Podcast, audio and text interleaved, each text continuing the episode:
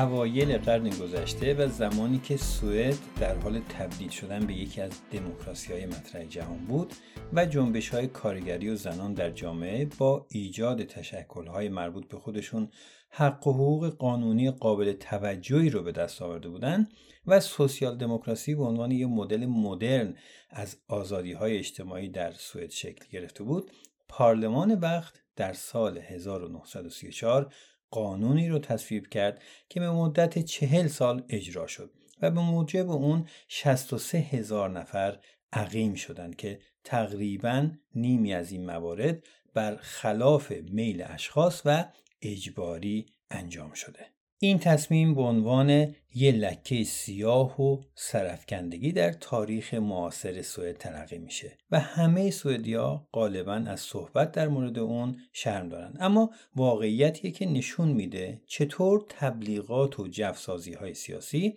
میتونه غیر انسانی ترین تصمیمات اجتماعی رو در حاله‌ای از توهمات خیالی برای ایجاد جامعه‌ای که توی اون زمان ادعا میشد باعث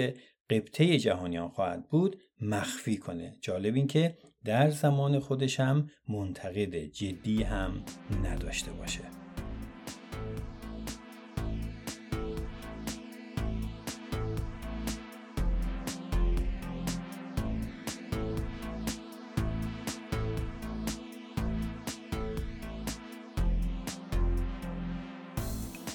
سلام، من بهزاد هستم و این 14مین اپیزود از سویدکسته که بعد یه وقفه کوتاه که من مشغول آماده سازی سخت افزارهای تولید پادکست‌های سویدکست بودم تقدیم حضورتون میشه. من در هر اپیزود سعی میکنم موضوعی رو در مورد کشور سوئد انتخاب و به فارسی برای کسانی که علاقه‌مندن بیشتر در مورد بزرگترین کشور منطقه اسکاندیناوی بدونن روایت کنم. شنیدن پادکست های سوئدکست کاملا رایگانه، ولی اگر دوست داشتید من رو در این مسیر یاری بدید لطفاً لینک این اپیزود رو برای افراد دیگه هم ارسال و سوئدکست رو به اونها معرفی کنید. ضمن اینکه اگر شنونده ثابت سوئدکست هستید و کنجکاوید در مورد موضوعات خاصی که به سوئد و یا ایرانیان ساکن سوئد مربوط میشه بیشتر بدونید، این موضوعات رو به سوئدکست پیشنهاد کنید تا در صورتی که محتوا فراگیر و مناسب بود اپیزودی رو به اون اختصاص بدید.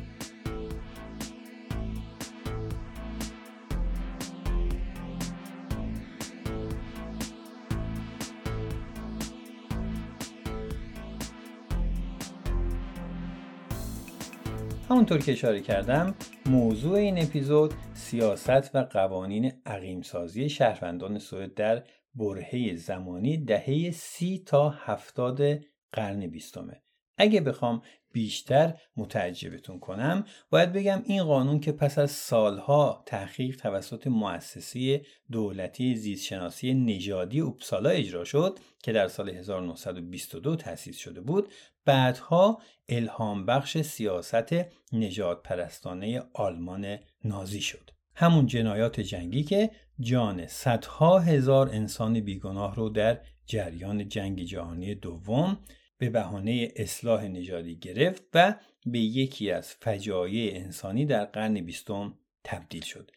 و عجیبتر این که این پیشنهاد اولین بار توسط آلفرد پترن، روانشناس و نماینده سوسیال دموکرات‌ها در پارلمان وقت سوئد انجام شد. حالا بیایید ببینیم این اتفاق چطور رقم خورد. برنامه عقیمسازی در اصل یه بخش از یه پیشنهاد بزرگتر بود که با یه سری شعارهای رنگارنگ در پوشش اصلاح نژاد خوب برای آینده رفاه در سوئد روبروش در کنار چند برنامه اصلاحاتی دیگه انجام می شد.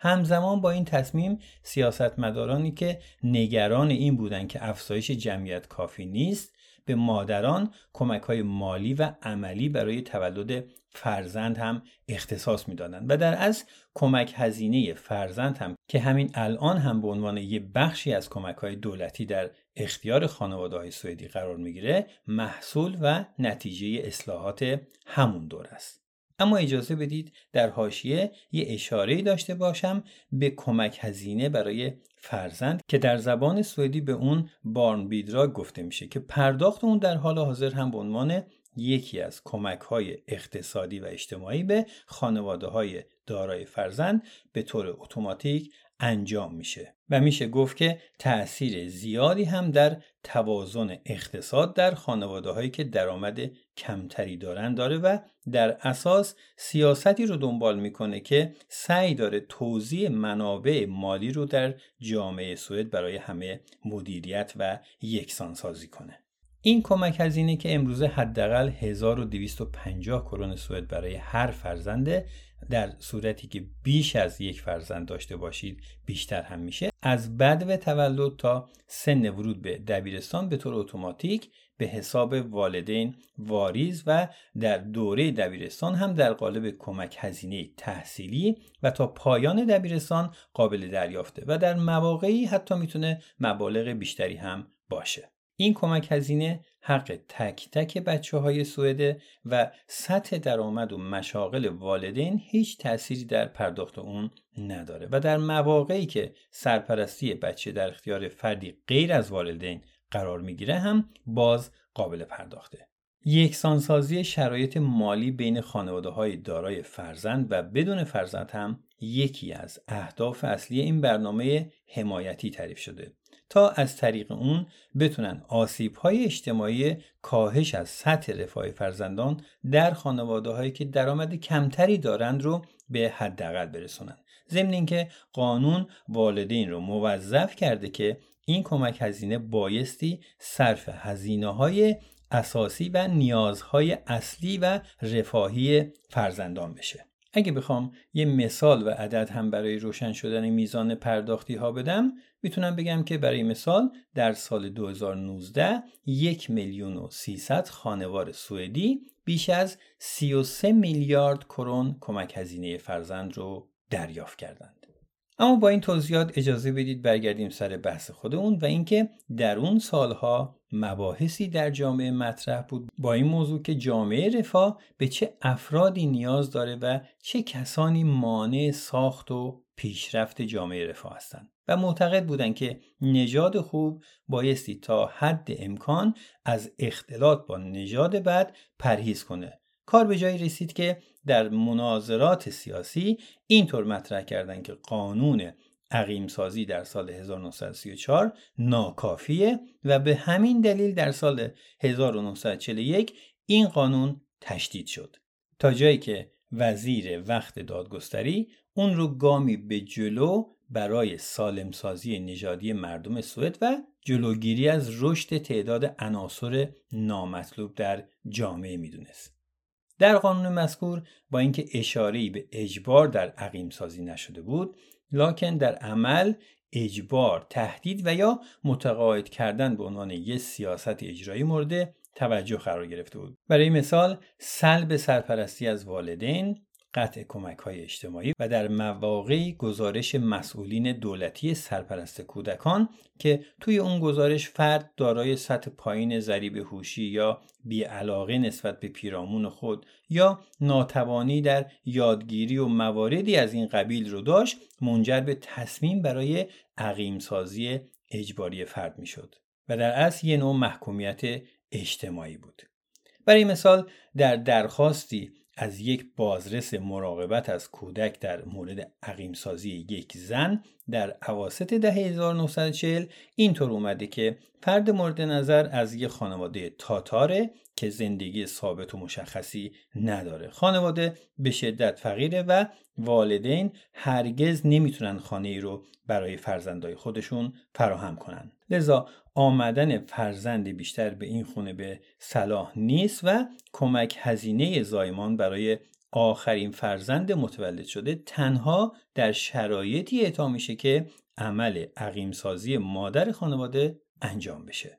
اما تشدید قانون در سال 1941 چند هدف دیگر رو هم به برنامه‌هاش اضافه کرد. اصلاح نژاد یا عقیم‌سازی افراد مبتلا به بیماری‌های روانی شدید یا معلولیت جسمی و عجیبتر این که این قانون افرادی دارای سبک زندگی ضد اجتماعی رو هم شامل می شد. ضمن اینکه فراموش نکنیم اقلیت‌های قومی هم یکی از اهداف اصلی این سیاست به شمار می رفتن. یک موج خلاص شدن از بار اجتماعی افراد ضعیف جامعه که بیشترین قربانیان اون رو زنان تشکیل میدادن. یه چیزی حدود 80% از قربانیان این سیاست. کافی بود فقیر باشید یا توی تست آیکیو نمره پایینی کسب کنید، معتاد باشید یا در کلاس درس تمرکز کافی نداشته باشید و یا یه نفر مانند پزشک، مدیر مدرسه، سرپرست کودک، هیئت کمک‌های رفاهی محلی و یا هیئت مراقبت از سلامت کودکان این درخواست رو در مورد شما ارسال کنه. مجبور بودید که تن به عقیم سازی بدید. خروجی تحقیقات مؤسسه اصلاح نژادی در اپسالا که قرار بود در مورد چگونگی پیاده سازی دانش ژنتیک در جامعه مشاوره بده، این بود که افراد با ژن‌های بد بیش از دیگر اقشار تولید مثل میکنن و برای آینده کشور ناسازگار تشخیص داده شدن و بدیهی بود که نظر این مؤسسه علمی در دوره‌ای که علم خدایی میکرد شد مبنای این سیاست. عقیم سازی به بهانه اصلاح نژادی و آزمایش‌های پزشکی روی اقشار آسیب‌پذیر و فقیر جامعه فصل‌های تاریکی از تاریخچه برخی از کشورها رو هم به خودش اختصاص داده و تاکنون گزارش‌های مشابهی در این مورد منتشر شده.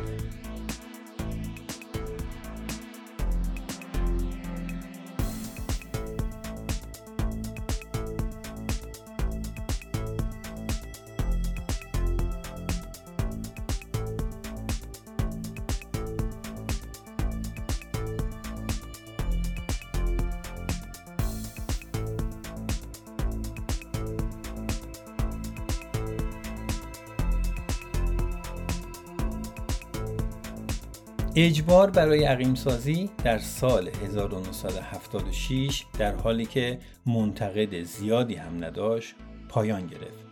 و تا اوایل دهه 1990 که مردم سوئد تحولات زیادی در کسب آزادی‌های فردی و اجتماعی رو شاهد بودن، کسی حرفی از اون به میون نیورد تا اینکه یه استاد تاریخ دانشگاه استکهلم که در یه آرشیو دولتی مشغول به کار بود متوجه آرشیو منطقه‌ای شد که قفل بود و برای عموم قابل دسترسی نبود. او متوجه شد که داخل این آرشیو هزاران مدرک در مورد عقیم‌سازی اجباری وجود داره و پس از این به دنبال یه تحقیق پارلمانی و گزارش توی مطبوعات اون زمان دولت سوئد به قربانیان عقیم‌سازی اجباری پیشنهاد غرامت میده و با این طرح حدود 15,000 یورو یا 170,000 کرون اون موقع برای هر قربانی مقرر میشه. با اینکه 3,000 پرونده غرامت تشکیل میشه که البته بسیار کمتر از تعداد افراد مشکوک به عقیم شدن بود، ولی بسیاری از افراد از دریافت غرامت خودداری میکنن و اون رو شرم‌آور میدونن. تعدادی از قربانیان این سیاست تحت تاثیر این اقدام چنان ضربه‌های روحی و روانی خورده بودند که غرامت‌های دولتی و شرم اجتماعی دردی از اونها رو دوا نمی‌کرد. خودکشی، انزوای اجتماعی و کینه و نفرت از جامعه تنها بخشی از نتایج یک تصمیم سیاسی غلط بود که سوئدی‌ها به هنگام حرف زدن در مورد اون بی اختیار سرشون رو پایین میندازن و اونو مایه شرمساری میدونن. نکته‌ای که اشاره به اون ضروری به نظر میرسه اینه که خیلی از تصمیمات سیاسی و اجتماعی شاید در زمان خودش به دلیل رنگ‌آمیزی شدن به شعارهای عوام فریبانه افتخار به نظر برسه، ولی گذشت زمان و تاریخ ابعاد منفی و مخرب این گونه تصمیمات رو بالاخره روشن میکنه که این قانون هم از این دسته. جامعه سوئد امروز در حقیقت یه نمونه خوب و پرچمدار آزادی‌های فردی و اجتماعی و بخش بزرگی از قوانین ریز و درشت بر اساس آزادی، مبارزه با تبعیض، دفاع از آزادی تفکر و احترام به حقوق انسانی و کرامات انسانی بنا شده، تا جایی که برای مثال شرایط، حق و امکانات زندگی برای افراد معلول در استانداردهای بسیار بالایی ارائه و دیده میشه. گروه‌های ضعیف‌تر از حمایت‌های اجتماعی بیشتری نسبت به بقیه بهره‌مندند و حتی در عرف جامعه واژه فرد معلول جسمی به فرد کمتوان تغییر پیدا کرده و سطح مسئولیت‌پذیری جامعه نسبت به افراد ضعیف‌تر بسیار بالاست. این تغییر در نگاه حاصل دهه‌ها تلاش و مبارزه کسانی بوده که توسعه، رفاه و توزیع برابر فرصت‌های اجتماعی رو برای همه تثبیت کردند و حفظ و حراست از این ارزش‌ها رو بزرگترین هدف خودشون تعریف کردند.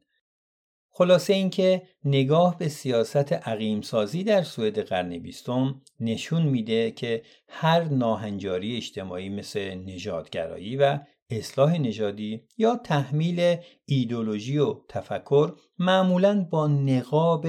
افتخارآمیز اصلاحات ملی‌گرایانه یا اخلاق بر چهره ارتجاعی خودش و با حرف و شعارهای رنگارنگ و قشنگ میتونه هر واقعیت اجتماعی رو به انحراف کشه. افکار مسموم و غلط حتی اگر پیروان و دنبال کنندگان میلیونی هم داشته باشند، نتیجه اون مسمومیت جوامع بشری و ضربه به بنیانهای اجتماعی که باید از اون پرهیز کرد.